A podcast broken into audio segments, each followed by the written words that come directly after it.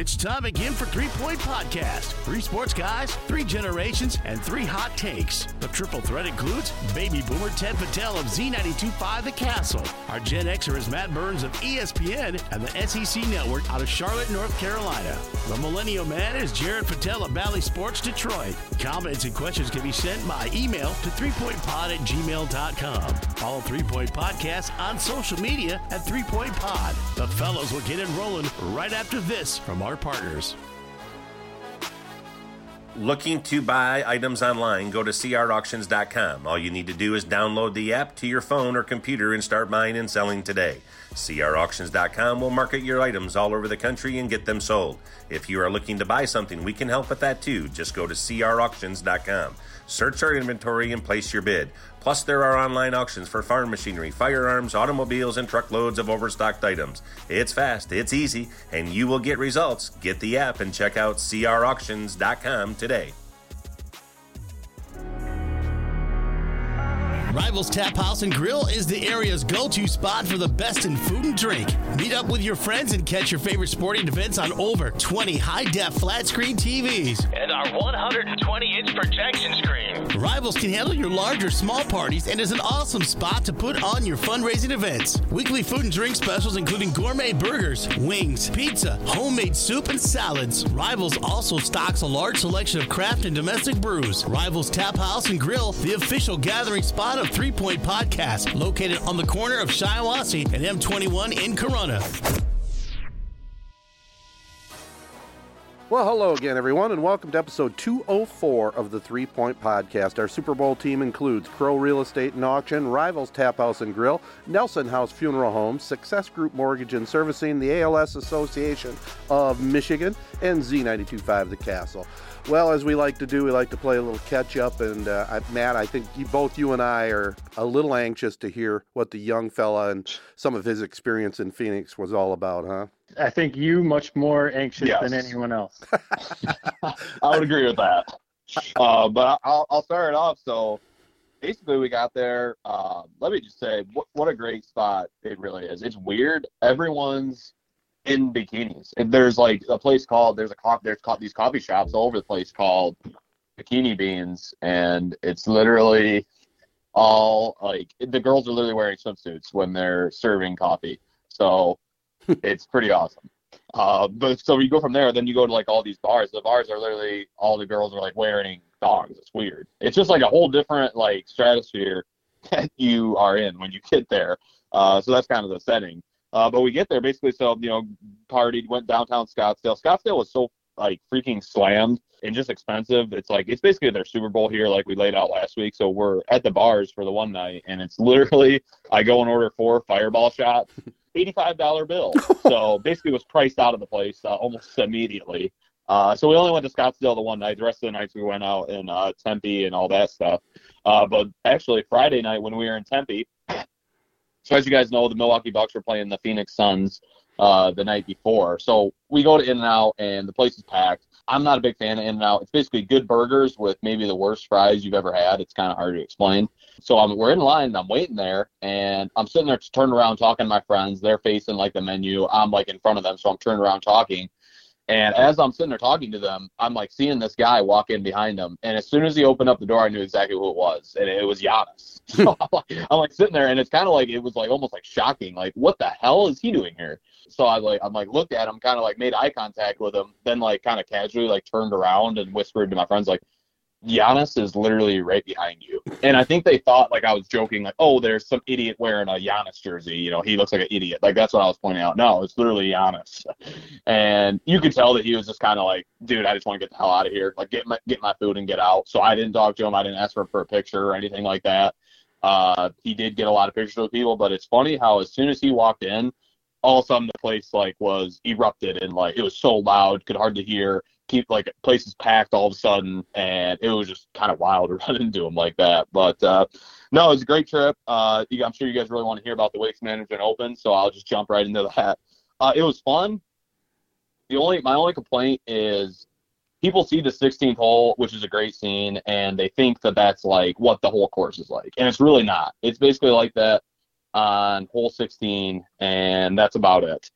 And what sucks about that is there's two different parts you can go to. There's the little, maybe like a 500 or 600, 700 people that can get in for general admission.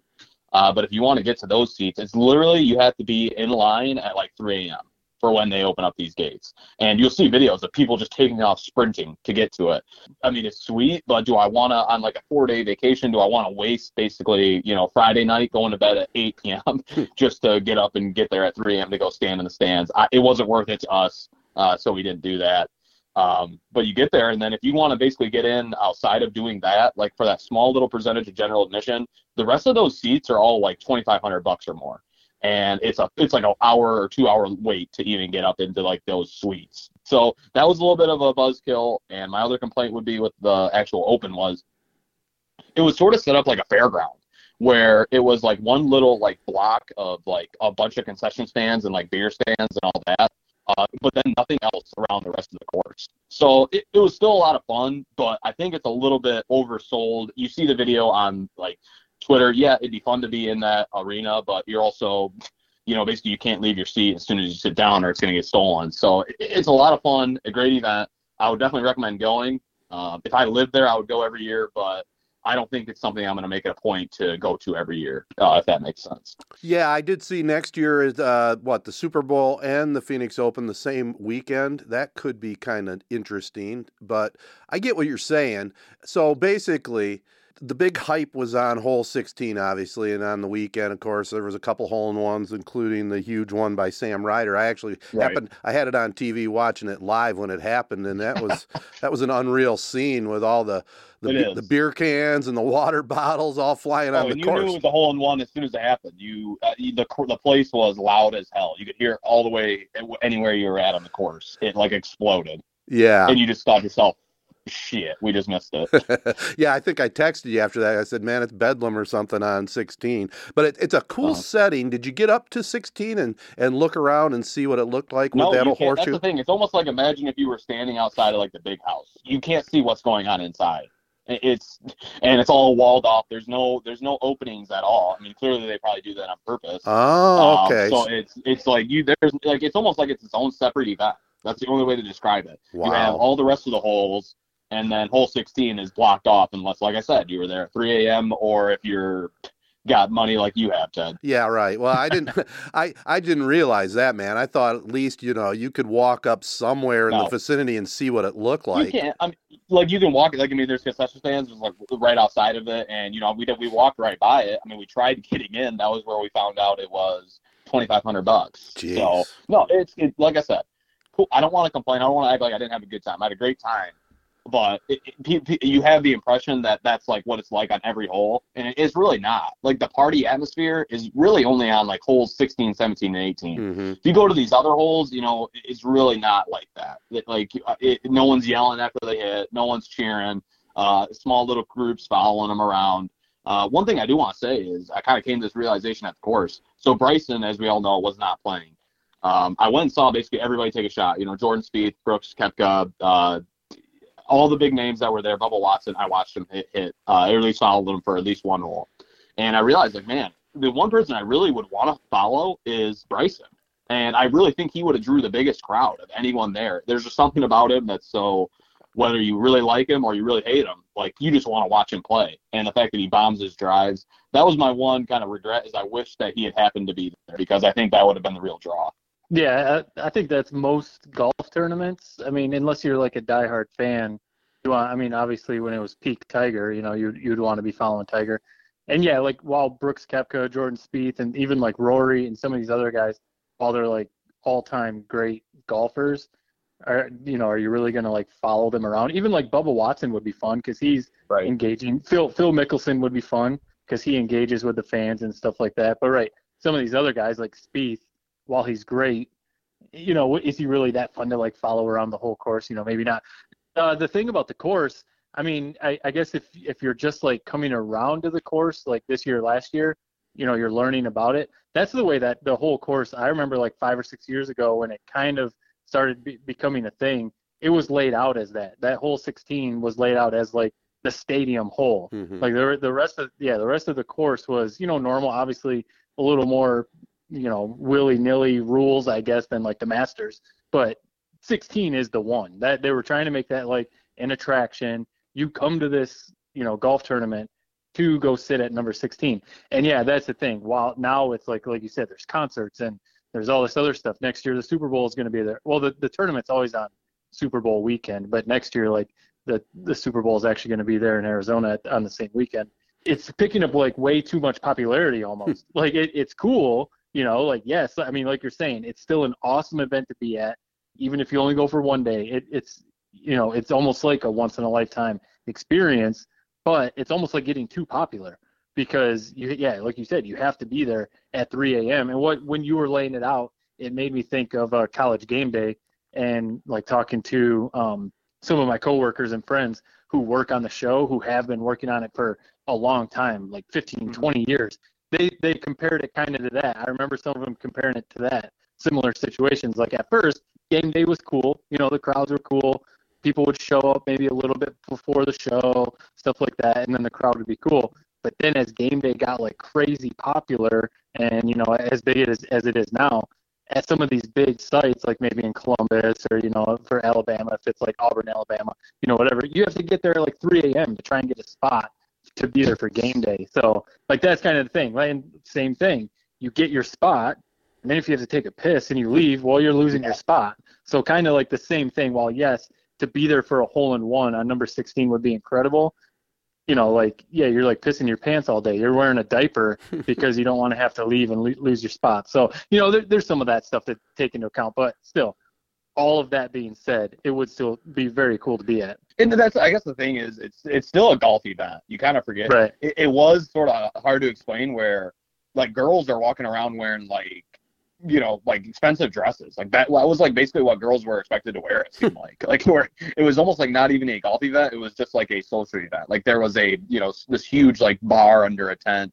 But no, it was the thing that also was talking about this whole concession stand, like fairground setup is if you went there, like I kid, like you were claustrophobic. Like I'm not like a guy that hates crowds, been to a lot of sporting events in my life, but it was too much. Like it was like, it basically was like walking in Times Square. Like, that's not an exaggeration. You were shoulder to shoulder for 20 minutes, like, walking through this. So that's, like, another thing that was kind of crazy. We lucked out that we had a friend that lived there who was able to give us a ride back to our Airbnb.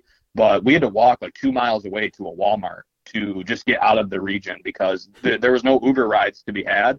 And from what I've heard, it was like people were waiting for like 3 hours for an Uber ride that would cost like $150 to take you like 10 minutes away.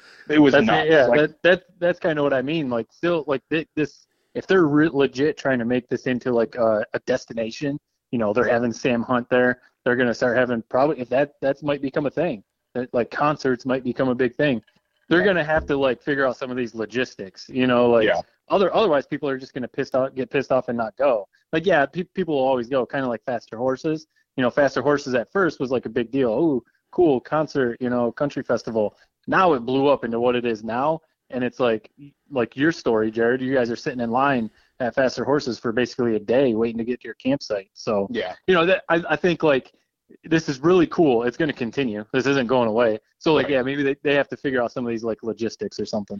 Yeah, it just needs to give it, like, probably 5 to 10 more years, go back, and it'll probably be, you know, way better in terms of that sort of thing where they can build the infrastructure. It just blew up so quickly, it feels like, you know, it's always been big, but I feel like it's really gained some traction, like you were laying out, Matt, like within the last, like, 5, 6 years on social media, and it's blown it up way too big for itself. It's like this course is in the middle of a neighborhood. Like it's hard to explain. There's really not much. There's no parking lots. There's no way to like. They're gonna have to basically buy out some houses and like rebuild this place. I feel like if they really want to make it great. Yeah. Wow. Yeah, and the funny thing is too. I know Ted, you're trying to jump in. I was just gonna add real quick. A few of my friends who are like huge into golf. They like travel around and golf a ton of courses. They've played that course.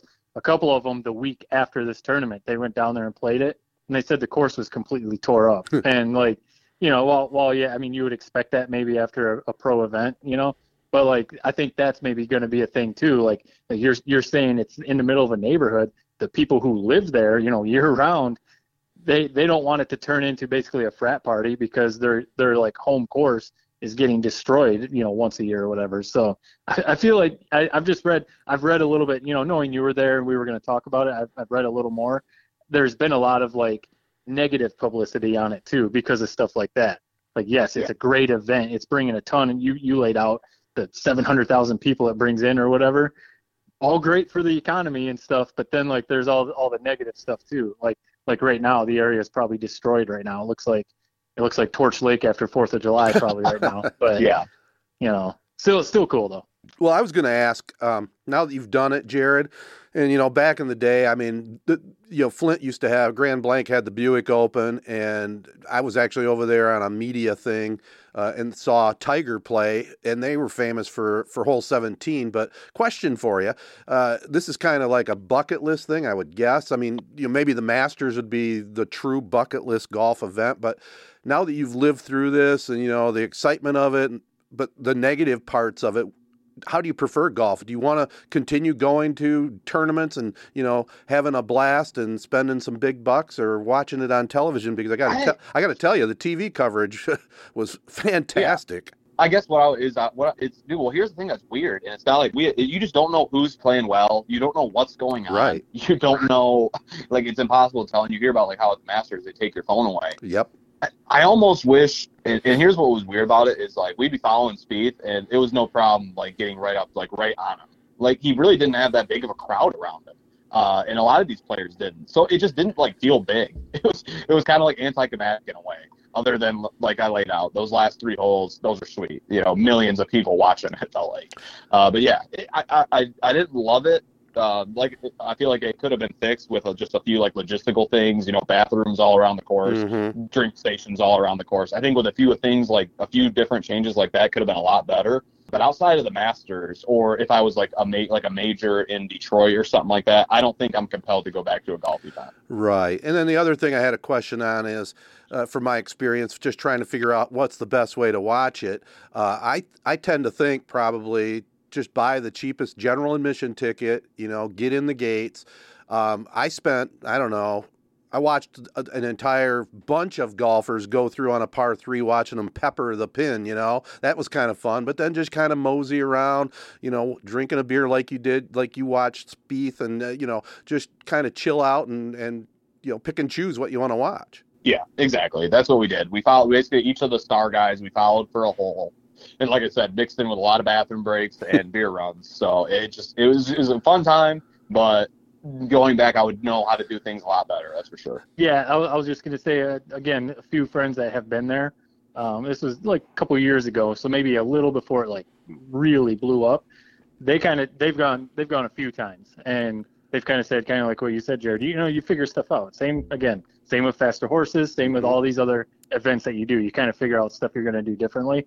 And they kind of said what they did the last time they went that like maxed out the experience. They went to like every practice round, and they went to when you could actually like go out, hit some balls, and actually like interact with some of the golfers because they're there just practicing. Mm-hmm. And then during the round, they hung out like near the course, and like went to some cool bars and stuff like that, and they like interacted with the community. Perfect. I guess because you got to go to the course, you got to interact with the golfers, see what it was all about. And then during the tournament, kind of like what you said, Ted, the TV coverage is incredible. Oh, yeah. You're in Arizona, so the weather is great. So you get to watch on TV. You're right there at the course, basically, but you're not amongst that ridiculous crowd. Now, when you're, your age, Jared, when you're a little younger and it is kind of like a party, maybe it's a little different.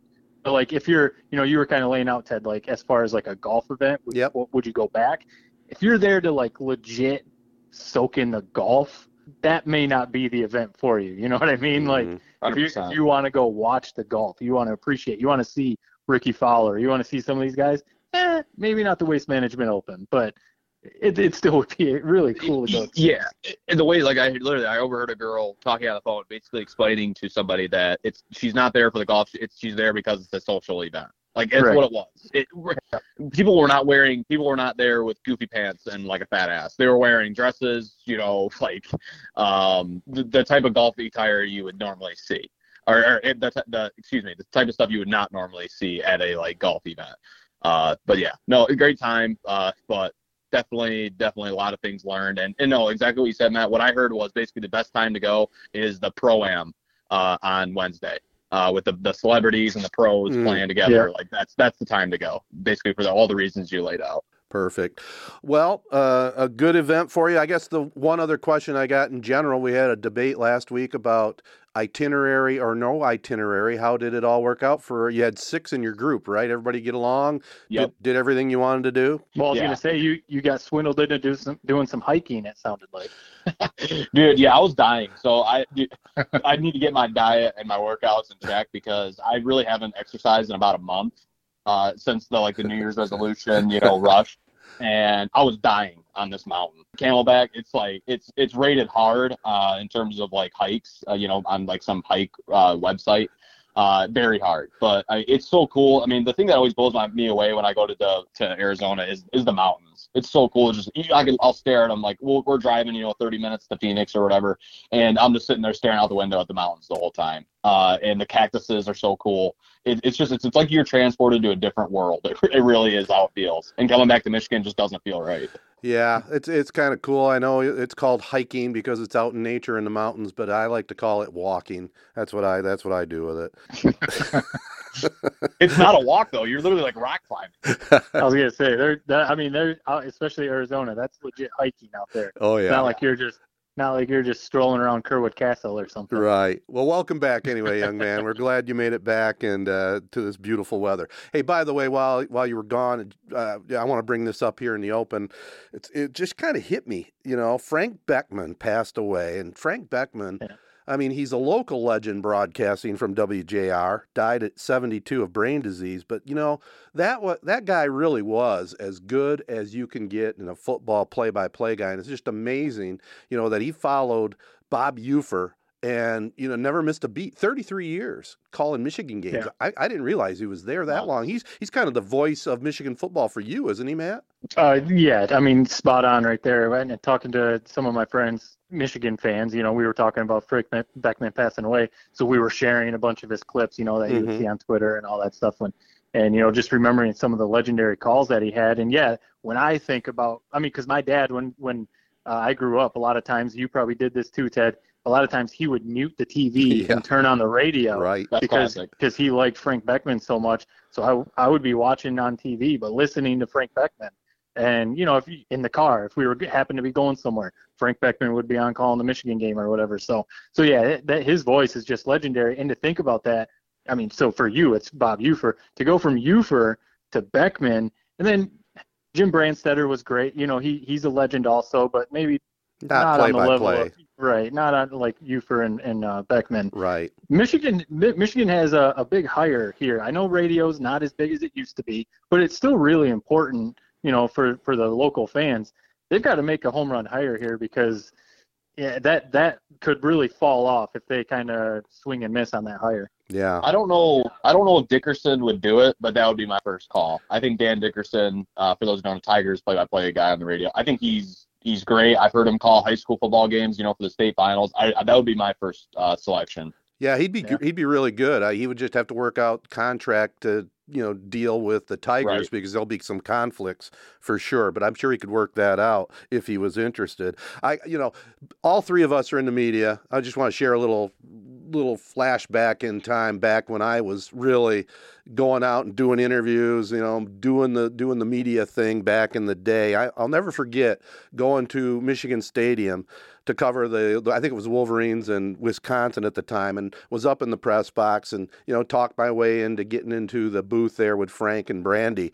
I got to tell you guys, it was a little bit comical, and we'll tell you a sign of the times, because I walk in the booth and they're both smoking lung darts like they're going out of style. It was unreal. Probably had a couple cocktails too, and just lung darts. I don't know if I've ever heard that one. That's pretty good. I bet they did all their homework. They were professionals, but you almost think you get into a groove calling those games that you're just up there, you're calling a game. Oh yeah. I mean, you know the roster, yep. You know who the guys are, you're just up there calling a game. Just picture it, they're sitting there at the front table there of the upper press box area looking out on the field, the binoculars are next to them, they're sharing an ashtray and just pounding those things. Probably helped them call a lot better game. They're probably wired. Oh yeah, without a doubt. I've only smoked a cigarette maybe a few times in my life, like if I was drunk or something. It wires you. I can see the appeal of them. That's funny. Before we move on to the Super Bowl, I got another question for you guys. You know, since we're talking about broadcasters, you know, how much do you think a good broadcast team adds to viewing a game on television? You know, like the top-notch broadcasters. Because I mean, are we talking TV or just like anything? No, I'm talking TV. And I'll just throw this in here. I think the real good broadcasters, you know, add a little bit to the viewing pleasure of the very knowledgeable sports fan. You know, the sports fan, I mean, a football fan that just knows the ins and outs of football. I think a real good broadcasting team adds a bit, but a good broadcast team adds a whole heck of a lot to the casual fans out there. What do you guys think? Yeah, no, I would agree with that because, right, not like, you know, trying to pump us up or whatever, but, you know, we get the game. So, like, to watch a football game, do we need the play-by-play and analysis? Maybe not. So, like, kind of like what you're saying. We wouldn't necessarily need Romo breaking everything down or Chris Collinsworth breaking everything down. It adds to it for sure. Mm-hmm. All right, for the casual fan, if you've got a great play-by-play, someone who really points out, like, the nuances of the game and stuff like that, that adds a whole lot. I think it's huge. I think there's still a ton of value in having a really good broadcast team, and especially the radio, because one of my favorite things, maybe it's just me, one of my favorite things is, like, on a Sunday after Michigan, when they like add all of what used to be Frank Beckman's, you know, calls to the plays. That's like some of my favorite stuff is watching, you know, the plays to the home radio call. You know, that's some of my favorite thing. But I think a broadcast team is huge. I think it's big. It is, and I know exactly what you guys mean because if any of us watch a UFC fight, you know, we're casual viewers, and I think that's where I notice them the most is a team like Joe Rogan, John Anik, Daniel Cormier. I mean, they just put a camera in front of these guys, and they go viral like once every fight night because people love them so much. Like, I mean, Joe Rogan's bigger than most of basically the entire UFC roster. So I think it's really important. I think it really adds a lot to the broadcast if they're really good. Yeah. And what did you guys think? Did you guys think Al Michaels and Collinsworth called a good Super Bowl? It was adequate. I did. I like those guys. Collinsworth is just I'm like down the middle on him. He's good. He's obviously very good at what he does. I could like pass on him. I like Romo a lot better. Al Michaels is obviously a legend, but like, to me, like they didn't, maybe because I was watching the game just to watch Stafford or whatever. They didn't add like a whole lot to the production for me on Sunday, but still good. Yeah. We'll get into the game itself and some of our thoughts, but I was fine with Michaels and Collinsworth. They're you know, we're used to them. You know, we know what we're getting. They know their stuff, so it was perfectly fine. I had a little bit of a problem with the TV production, and I'll tell you why. Maybe it's just because I'm a boomer, but you know, we're watching the game, and all three of us had a rooted interest in Matt Stafford. You're getting into the later part of the game. You're thinking, okay, if they win, who's going to be MVP? Is it going to be Kupp? Is it going to be Stafford? And I never saw. You know, for a long time, never saw any visuals like what was Stafford's stat line, you know, or what was Kupp's, and I thought that was a little bit lacking on the telecast itself. And I find that to be kind of important. You know, I know ESPN does a really good job, but usually on the games they do, you're getting those graphics. Yeah. You know what I mean? You know what I'm saying? I mean, it's a bit of a minor thing, but yeah, I mean, I guess like thinking about it, I don't remember like noting that in my head. Mm-hmm. You know, like, man, I wish I knew what Kupp stats were or whatever.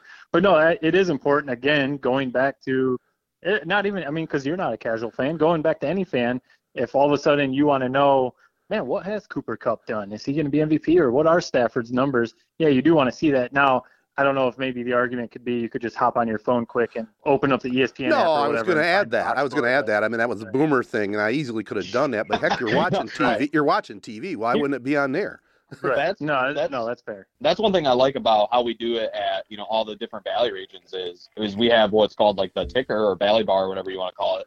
And basically how we at least do broadcasts in Detroit is we are nonstop, basically as many as you can put into the broadcast on the like little ticker bar, not like a graphic that pops up on the screen. We're putting in all those individual stats almost as often as you can. As soon as a guy catches a pass or, you know, throws a pass or scores, it's constantly getting put on the screen. And I think that's the perfect way to do it, where you don't always have to put it out. You don't always have to have the color guy or play-by-play point it out every time. But for guys like you who don't want to check their phone, it's right there on the screen for you every time. Amen. I pay enough for my cable bill, damn it. I want it on there. Yep. All right. Let's get into the Super Bowl. I think we'll have a couple comments or two, and we'll get into that right after this. Nelson House Funeral Home's #1 goal is to serve the families in our area. The Nelson House staff are proud to serve our local community with reliability, integrity, and compassion. Unique service representing unique lives, ensuring your loved ones receive the honor and celebration they deserve. Founded in 1880 and continuing the tradition today with chapels in Owasso, Chesanene, and New Lothrop. For more details, find them at nelson-house.com or call 989-723-5234. Success Group Mortgage and Servicing is Shiawassee County's only licensed mortgage broker, lender, and servicer. That means you get exclusive products not found anywhere else. If you are looking to purchase a home or refinance a home in Florida, Hawaii, or Michigan, stop what you're doing and give Success Group Mortgage and Servicing a call. 989-720-4380. That's 989-720-4380. All right, guys, Super Bowl 56 in the books. The Rams do it.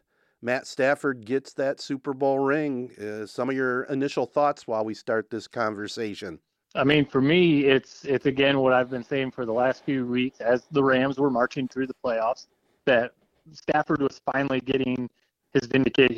He was finally getting his due. He was finally getting all the people who had maybe seen him a little bit but didn't really know a whole lot about him, finally getting to see how good of a quarterback he is when he's got a legit coaching staff, talent around him, a good supporting defense also, obviously.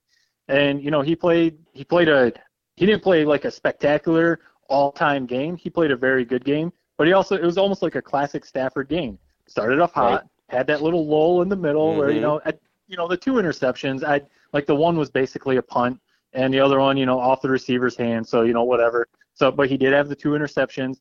And then he had to have his fourth quarter comeback, like we saw a million times when he was in Detroit. So it was a classic Stafford game. He came up with the 2, 3, 4 or 5 throws that were like all-time throws.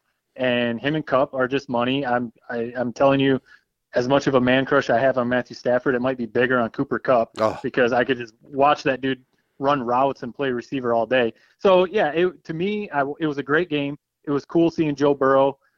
He needs a much better offensive line. They better address that next year. But, awesome game. But, for me personally, and I'm sure you guys too, very cool to see Stafford finally get his Super Bowl. It was. The sweetest throw maybe I've seen ever, given the circumstances, was that no-look throw. Literally a no-look throw to Cooper Kupp. I mean, just right on the money. Perfect encapsulation of the Stafford experience.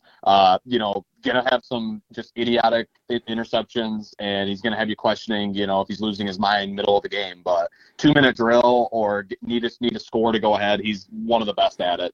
Regardless of who you put him up against, whether it's Aaron Rodgers, Patrick Mahomes, I'd put him up with just about anyone in the 2-minute drill or the 4 or 5-minute drill, like they did in the Super Bowl. Did you guys see the stat that Detroit was the second most viewed region in all of, and here's what's weird to me, and I feel bad, and this shouldn't change my opinion. I was all in on the Stafford train. I was loving him for the Rams at the start of the year. And somewhere along the mid-season to this whole playoff Super Bowl run, it's became, overboard. And it's completely changed my opinion on it, where I'm like, I kind of hate this guy. I'm rooting for the Bengals. I don't, maybe I'm the weird one for having that opinion, but it's just been, you see the Detroit Rams shirts selling out in stores. I saw some of my friends, 2 different people. One person I see has Los Angeles, jersey cookies with Aaron Donald and Cooper Kupp and Matt Stafford. What is going on here? I don't know. It really made me want to see him kind of implode at the end of the game, and I feel horrible for feeling that way. I honestly think some of that is the whole mob mentality thing. Mm-hmm. I think once some people started doing it, maybe it became a little bit of a joke. Obviously, a ton of people. As big of a Stafford fan as I am, I kind of agree with you. The whole Detroit Rams thing. People buying, I don't know, if you're rocking a Rams Stafford jersey or something, okay, cool, you're a fan. Some people were taking a little far, I guess is what I'm trying to say. But at the same time, if you're a fan and that's what you want to do, I don't really care. Do whatever the hell you want. I would never find myself wearing a Detroit Rams shirt, though. While it's cool, for the stores and the shirt shops to make some money off that stuff. You know, they're trying to capitalize on the moment. Yeah, good for them. They probably made a ton of money, but I would never find myself buying a Detroit Rams shirt or anything. The whole TV thing, that just goes to show, and Ted, you know more than anyone, we all know that Detroit is longing for a Super Bowl. All it took was Matthew Stafford getting to the Super Bowl, and Detroit is watching it more than basically anywhere in the world. I mean, it's just insane to think about. Yeah, without a doubt. I mean, we've talked about it before. I mean, if the Lions ever made it to the Super Bowl, it would be just the state of Michigan would be shut down. I mean, it'd be the biggest sporting event ever. It really would. And I, you know, this whole Detroit Rams thing, I got to admit, when I first saw somebody posted it on Twitter, I chuckled and go, hey, that's pretty clever. Then it just went completely nuts. And, you know, they're selling those shirts at Meijer. I mean, they're all over the place, you know. It's just ridiculous. There's no way I'd wear one of those damn jerseys either. No way. I forgot this happened. When I was at the Waste Management Open, I was wearing like a Detroit Tigers pullover. Mm-hmm. This guy, I was like walking through drunk, like pissed off, walking through this like Times Square type crowd. Some guy goes like Stafford, like looks at me and like said Stafford. I literally like shot my eyes at him, I was staring right through him. Dude, it was annoying. Like that was everyone was like, I guess I blame myself for wearing that, but.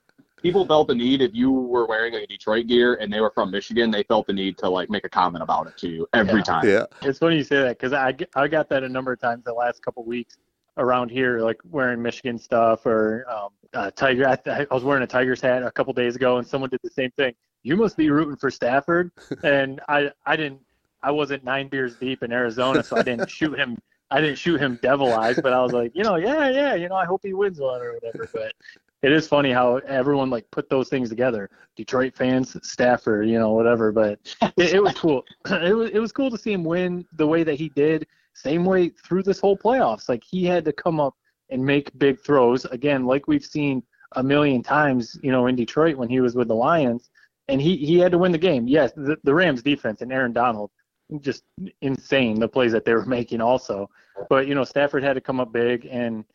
You know, it's cool to see him finally get the recognition he deserves. Now, you know, obviously what happens all the time, there always has to be something to debate, you know, with sports. Immediately after, is he a Hall of Famer? Yep. And so we can talk about that. Personally, I think he's like right on the edge. I would mean yes. You know, right now I would say yes, but I'm also, you know, I went in big time on MLB Hall of Fame and whatever I think about that. I don't think like the Hall of Fame should be this like super elite, you know, only the best of the best of the best make it. I think it's a cool club. Like should Trent Dilfer make it because of the one Super Bowl he won? No. But with everything that Stafford has done with now the Super Bowl, I would lean yes. But, you know, I can see the argument against. So I think he would get in. I think he needs one more Super Bowl win to like solidify where people aren't going to be bitching about him getting in. I think if he gets in right now and like nothing really happens last like little part of his career, I think it's going to be kind of a big argument if he does get in. So that's why I look at it. With Aaron Donald, I mean, he's the best defensive lineman you guys have ever seen, right? I mean, Ted, I guess you're the one that's seen more football in your days. Reggie White. Incredible. Reggie White was right there. I don't know if you've ever seen any of his clips. Check it out on YouTube. Yeah. Reggie, what did you say? Reggie White or Lawrence Taylor? Or Lawrence Taylor. Those are two pretty good ones right there. Aaron Donald, I mean, looking at it, I was like, people were posting his like career accolades. 7-time first team all NFL, like rookie of the year and a Pro Bowler in his rookie year. I mean, he's won all these defensive MVP awards. He basically was a one-man wrecking crew. I mean, the Bengals literally couldn't drop back for 2 seconds without having to unload it, or he was going to be sacking you. To be honest, I think he was the more deserving MVP winner. But, man, he's just terrifying. And if he retires, what a, like, 8-run year his career was. Yeah. Incredible. Yeah. I think one thing about Donald, you bring up Reggie White, and then I mentioned Lawrence Taylor. They both played defensive end. Aaron Donald's doing this as a defensive tackle. Yeah. You don't see tackles – dominate like he does. I mean, some of those moves that he was making, I mean, he's doing this against professional offensive linemen and making them look like they were blocking for Jared a few years ago at Corona. Like, I mean, it was like ridiculous what he was doing, and he just took over the game. I don't know if you guys saw the clip. I tweeted it out, I think. The NFL shared it. It was in NFL Films, you know. Mm-hmm. They had Sean McVay mic'd up, And I could listen to this kind of stuff all day, like Absolutely. Coaches and players talking during the game. But McVay was going nuts before that last drive, like smacking Donald in the head, basically saying, yeah. this is your time, you know, whatever. And he called it. He was like, Aaron Donald's going to make a play right here. And he did. And that kind of stuff is just so cool for me to see. I mean, obviously yeah. you guys too, football fans love it, but Aaron, yeah, good luck. I would, if there's one person I would never want to even attempt to have a run-in with, it would be Aaron Donald. I mean, that's just a scary person. Absolutely. You know, and I think the thing about Donald, and I agree with you, Jared, he's definitely one of the all-time greats. He's on the Mount Rushmore probably. But, you know, he ended up mentally and putting the product on the field for this 8-9 year part of his career. The Lions had that potential with Ndamukong and Suh, and I don't know what happened yeah. to him mentally, but coming out of Nebraska, that guy, he had every bit of talent as Donald, and who knows what happens, right? I mean, he obviously couldn't keep it together. He was kicking people in the head on the field, right. just losing control. I don't know if it was too much caffeine in the game or what, but kind of. He still had a great career, but I do agree. It does feel like he underwhelmed because, I mean, he was about the best college defensive player that's ever been. Right. I mean, he was insane at Nebraska. In those first few years of Detroit, he was, you know, all pro. Right. So he was great, but I don't really know what happened. I have one complaint about in terms of like the X's and O's. What do you guys think of like the having two backs in the backfield?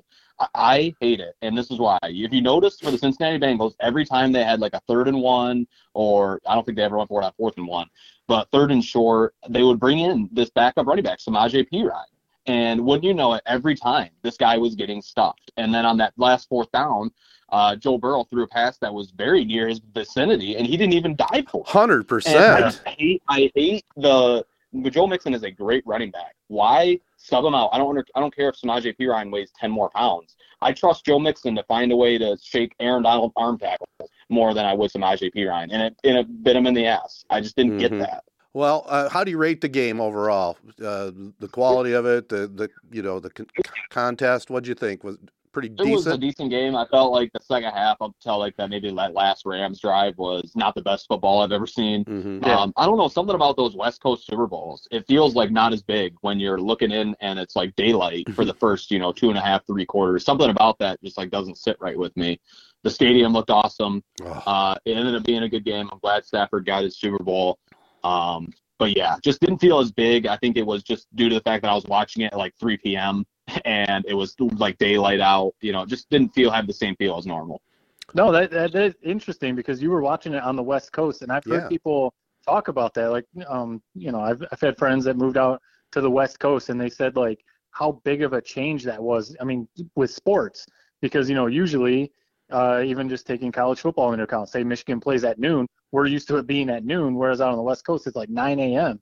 You're watching Michigan versus Ohio State. Just doesn't feel the same. Or those primetime football games that usually kick off at 7, 8 o'clock at night on the East Coast, they're kicking off at, 4 or 5 o'clock on the West Coast. Yeah, like you're saying, it doesn't feel the same. Maybe you get used to it, if you live out there and that's all you know. But yeah, I could definitely see that. There's something about the Super Bowl being in New York or, Miami or something in the West Coast where it's dark and it's nighttime or whatever. But I'm kind of with you. Again, Stafford makes it cool. I love the Super Bowl, but there was that lull in the middle where it was like 3 and out, 3 and out, 3 and out, and it's kind of like, all right, what's going on? Yeah, but it picked up at the end. Well, congratulations to Stafford, and the other big thing of a Super Bowl obviously is the halftime performance. Lay it out, boys. What are you thinking? Yeah, I was gonna say you got to give it to Matt. That's Matt's generation. He's got to be the first one to get a crack at this thing. I tweeted it out right after that. Maybe a little prisoner of the moment, but I don't think so. I think it was a top 3 all-time halftime show, even for people who might not have been their cup of tea as far as the music. But those are some of the like biggest legends in music. Even if you don't like rap or whatever, those are still 5 of the biggest artists of all time. Really 6, because 50 Cent was there too. Out there performing, and people are making fun of the whole 50 Cent thing, whatever. I don't think that was as big of a deal. Yeah, well, yeah, $1. It's just like, yeah, he gained some weight. I mean, who hasn't? No like kidding. They're comparing him to a video from 20 years ago. Okay, yeah, he put on a little weight. He still looks pretty jacked. I mean, he still looks like he's in pretty good shape. So I don't know what you're saying, but Snoop Dogg and Dre and like the songs that they played. And even if you're not like a very big Mary J. Blige fan, like those are two huge hits. So yeah, again, obviously nostalgic for me because that's the music that I grew up with. And Eminem's one of my favorite artists. And, you know, I kind of wish he would have done a couple songs, but I get it. They're trying to spread it out over what, 15 minutes. So yeah, not enough time. Overall, I loved it. I would put it up there, top three. I thought it was great. I mean, the 50 Cent, I mean, he stole the show, like, in terms of, you know, the social media presence. I think the only reason it was so, like, glaring that, like, you know, people would say, oh, he wasn't in the best shape, is he didn't sound very good, you know? I know it's a live performance, but he just didn't sound that great. And that would be my only complaint with that. But, no, he was still great. I'm still so glad he, like, performed. He performed, like, the biggest hit maybe ever in the rap game. So it was a great scene. And I love the upside-down, like, homage to the music video. It was very cool. I liked how they presented it. I liked how they each had, like, their own, like, house or whatever you would call it, with Kendrick Lamar being out front. You got some ass. Sounds like you're a big fan of Mary J. Blige. I understand they probably needed to have, like, a female presence in the show. But if I was going to be critiquing it, I would have maybe cut. She had two songs. I probably would have cut it after one song, gave that extra, you know, 1.5 minutes to somebody else. But other than that, I thought it was a great show. I mean, Snoop Dogg, coolest guy there's ever been. Everybody loves Snoop. 50 Cent, Eminem stole the show with Lose Yourself. Perfect way to finish the show, as that being the capper. Great show all around. Yeah, I might surprise you too, but I enjoyed it. I'm not one of these haters on it. I thought it was fine. I mean, did I know all the songs? I kind of had in my mind, yeah, I'd heard that song or I heard this song. Did I know the names of them just sitting there watching? No, but I thought it was pretty good too. And I did like the way that they laid out, it was kind of like The Neighborhood, wasn't it? Right. Yeah. So that was pretty good. I enjoyed it. I mean, I'm not a hater on halftime shows. There's very few that throughout time I've hated, you know, so it was fine. Yeah, no, I would agree with you on the Mary J. Blige thing. I said while it was going, you know, she did the Family Affair was her first song. I'm not necessarily a huge fan. I know, like, her hits and stuff like that, but the second song that she did when she was doing it, I said to my wife, I was like, I wonder if she wanted to do this song to show that she could still sing, because that was definitely like a song that she had to hit those high notes and stuff like that. And I was like, because that wasn't necessarily, it was a big song, but it wasn't like a huge hit. And I was like, I bet she wanted to do this to like show, hey, I'm still here. I can still sing. Because I would have much rather taken that time slot, given Eminem more time to do another song. But yeah, it was still really cool overall. A lot of energy. It was really cool. Do you think that the NFL is going to do more stuff like this? Like, and I guess here's the funny thing. I saw this tweet a lot was, you know, we used to complain, like, when we were kids, like, who are these old guys, like, playing at the show? And then, like, I just imagine, like, somebody like Matt's age or even my age, where all of a sudden you realize, wait, we are the old people now, where they're playing it for us. So was that kind of weird to experience, Matt, where it's the tables have entirely turned? Kind of, because my daughter was still up watching, and she was just cracking up at me because I was, like, standing up and, like, dancing and singing all the songs. And I'm looking at her like, yeah, I look like an old guy right now, you know. She has no idea what this music is, and I'm sitting here singing it. And when you think about it, some of the stuff they were singing was like 25, almost 30 years old. So it is kind of crazy to think about that. Now, yeah, think about for Ted. I mean, holy cow! Right? I mean, you've seen what Super Bowl were we on, 56, or you've seen 55 or whatever halftime shows. Yeah, so, yeah. First one was a marching band. You're so old that the now current old acts, you don't even know who the old acts are anymore. Right. It's kind of a weird thing to think about, but yeah, thanks for depressing me, man. Kind of hilarious to think about that it's gone that far where it's not only has it swung around to the old guy, where it's became so old that you don't even know who they are. Hey, at least I didn't make the comment like my dad did and said, I'd rather see Chi-Town out there. I was gonna ask you, you tweeted that out. I didn't know if that was for real. That was for real. Made that up. Oh no, that was for real.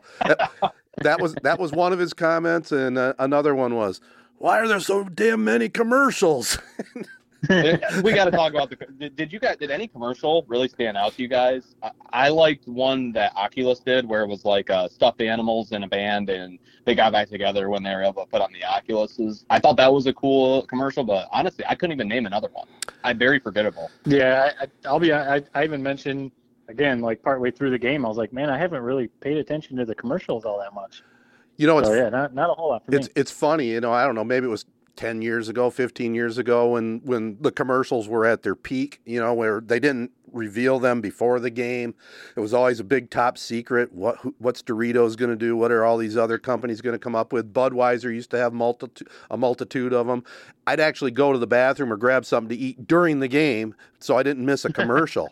And that's not the case at all anymore. God. I mean, seriously. Yeah. I mean, you could because they always have replays and stuff. But but the only one I kind of like, the Sopranos one. There's a big surprise, right, with Meadow and AJ. that was made for a niche audience of like you and maybe 300 other people. Yeah, but was it a you know, a world class commercial? No, but I got a chuckle out of that, and I like the Toyota one with the three Joneses, and then all of a sudden here comes Jonas. That was kind of clever, I thought. Do you remember that one? No. Nope. Okay.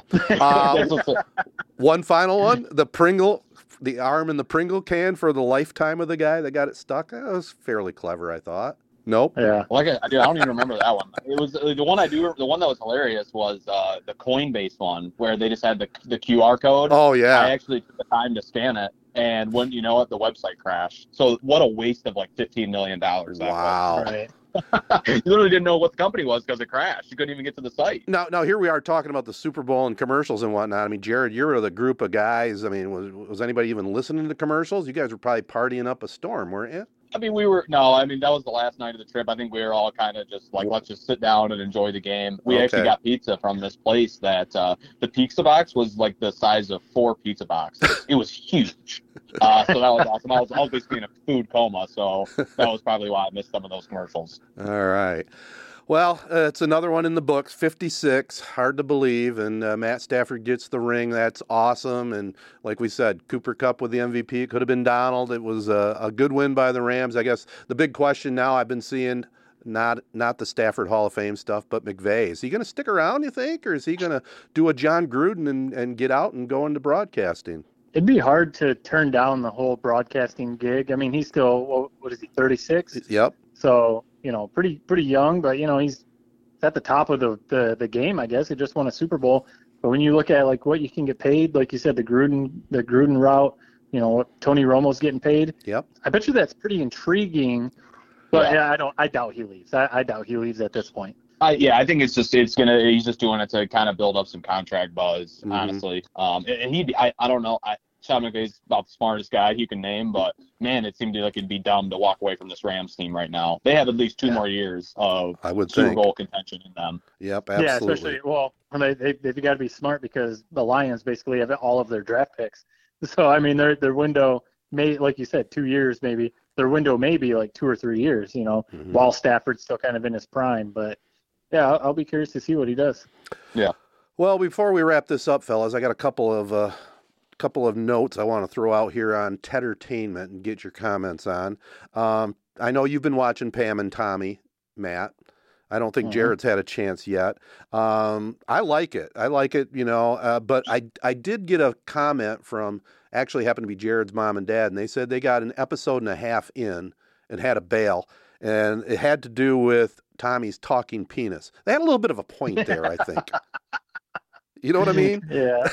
Yeah. I mean, you kind of just, that was a little spoiler. Maybe, but okay. But, yeah, that part, I mean, again, you know, the subject matter that you're getting into when you're watching that show, and Seth Rogen involved in the production. I don't know if you've seen Sausage Fest or some of the Pineapple Express or some of the other movies that he's been involved in. It was a bit of a holy shit when that started happening, but I was kind of laughing my ass off. It was pretty funny. Yeah, me too. I mean, they probably went into watching that thinking it was going to be, you know, like your typical like TV show, and that's probably why they were turned off to it. You have to understand what you're getting to before you start it. Correct. And if that's going to turn you off, then you're probably just it probably wasn't made for you in the first place. Yep. And I got one other one I just want to give an update on. I think I've talked about it. Mayor of Kingstown. This is where I went on my little rant that Paramount, you know, suck you in to watch the first or second episode, and then all of a sudden they move it to Paramount Plus. It was well worth it. You know, it had 10 episodes. Episode 9 and 10 was about the most intense television I think I've ever seen. And I'll just give a little, it's not really a spoiler alert, but there was a prison riot. And it was one of the most intense things I think I've ever seen in television. So I would say if you can handle violence and handle a lot of deep, dark stuff, The Mayor of Kingstown is well worth the watch. And that's on Paramount+. There you go. All right. Yeah, no, 1883, the first season is coming to an end. Mm-hmm. I think two more episodes to drop, and I'm still caught up. We're like into it. We're like, come on, drop these episodes quicker, you know. But we're starting to wonder. I don't know if you are, Ted, but we're starting to wonder, like, only two more episodes this season. Like, how is this season going to end? Because I looked up because I was curious. Season 2 has not been confirmed yet. Oh. So I'm kind of like, yeah, I'm like, so how is this season going to end? Because it's supposed to, you know, lead into Yellowstone, the show. So we're like, yeah, is it going to end at, you know, in Montana? Like, what's going to happen here? So yeah, I'm curious to see how this one ends. Yeah, I got a feeling they'll definitely re-up. I don't know what the viewership is, but it's really good, and hopefully it does move on to a season 2. And it does have. Jared hasn't seen it yet, but the girl that plays Elsa, the young woman. I mean, she's just gorgeous, isn't she? I mean, she's just a beautiful woman. I think my wife and I say it every episode. We're like, she is her hair. She's a great actress. She's beautiful. Yeah, we say like she's just a fantastic actress. So yeah, and she almost doesn't fit into the whole scene because, you know, here you are taking a wagon train across America, and you would think you'd be grubby and grimy and muddy all the time, but she kind of has that glow to her, you know, that she's a badass, but man, she is she just is the star of the show, and I think Jared would definitely appreciate Elsa. Yeah, I need to watch that show just even if it is for this portion of the show, because you guys seem fully entranced by it. So mm-hmm. I'm gonna have to check it. Good. Yeah, it's a good story. And speaking of that, I know we're about to sign off. So Tim McGraw is one of the big stars of 1883. I saw he's gonna be one of the headliners at Faster Horses. So yeah. I don't know if that's gonna interrupt the filming of 1883 or what. But when I saw the headliners, Morgan Wallen, Tim McGraw, who was the third one? Your boy Eric Church. Eric Church. I was like, damn, that's a pretty big threesome right there, headlining Faster Horses. No, it's awesome. Are you back on board? Every time the lineup is announced, it kind of makes you itch and want to go. Especially more. I mean, Morgan Wallen. It's kind of crazy to think, but I would say he's the biggest draw of all those guys, and it's just crazy how quickly he's like became that big of a star. But no, it's great lineup. I mean, Tim McGraw, country legend, Eric Church. Big catalog, and then Morgan Wallen, probably the biggest thing in country music right now. I mean, what more could you ask for? Yeah. Well, are you going to try to go, or are you going to be too busy with work responsibilities? That would be a last-second ticket purchase if I'm going. Not as big of a plan this year. That makes sense. And then you talk about Tim McGraw. Yeah, he's a country legend for sure. But you know, I think Matt will agree. He's a damn good actor. He is. Yep. Him and his wife yep. Faith Hill.